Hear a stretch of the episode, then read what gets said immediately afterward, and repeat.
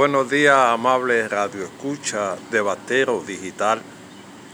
Se ha desatado una ola en la República Dominicana de todo el mundo querer entrevistar a los candidatos presidenciales. Muchos han, han accedido a preguntas complacientes que han dado de qué hablar en el agua político. Pero todo el que tenga la oportunidad de preguntarle a los candidatos presidenciales, la pregunta debe ser la siguiente. En su plan de gobierno, ¿qué usted va a hacer con la seguridad ciudadana? Con la creación de empleo, con la corrupción que afecta a la República Dominicana. ¿Qué va a hacer con los planes sociales? ¿Qué va a hacer con el problema de la luz? ¿Qué vas a hacer con el problema de la justicia? ¿Qué vas a hacer con el problema de la corrupción? ¿Cómo va a mejorar el sistema de transporte? ¿Qué va a hacer para garantizar la seguridad alimentaria? ¿Qué usted va a hacer para no seguir endeudando la nación que ya casi se hace imposible de pagar?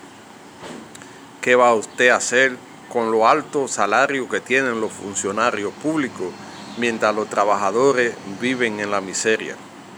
¿Qué va a hacer usted si llega al gobierno con la seguridad social?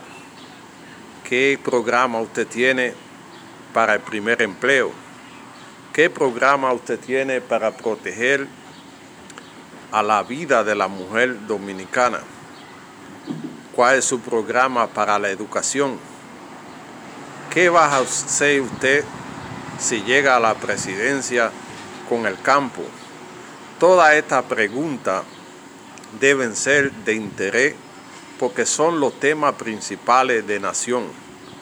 Y esa pregunta nadie se ha atrevido a hacerla.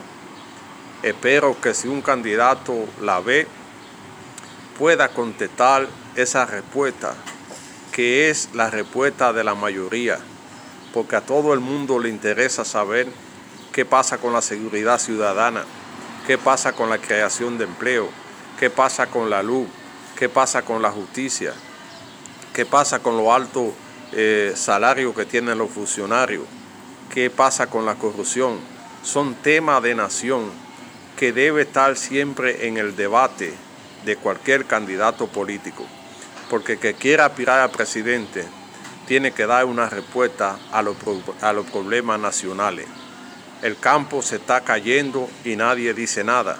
Entonces, todos esos temas son principales para el desarrollo de la República Dominicana y me gustaría que cualquier candidato presidencial tenga la gentileza de explicarle a la nación, ya que muchos no hemos visto algunos programas de gobierno que le expliquen a la nación qué van a hacer si llegan a la presidencia de la República Dominicana.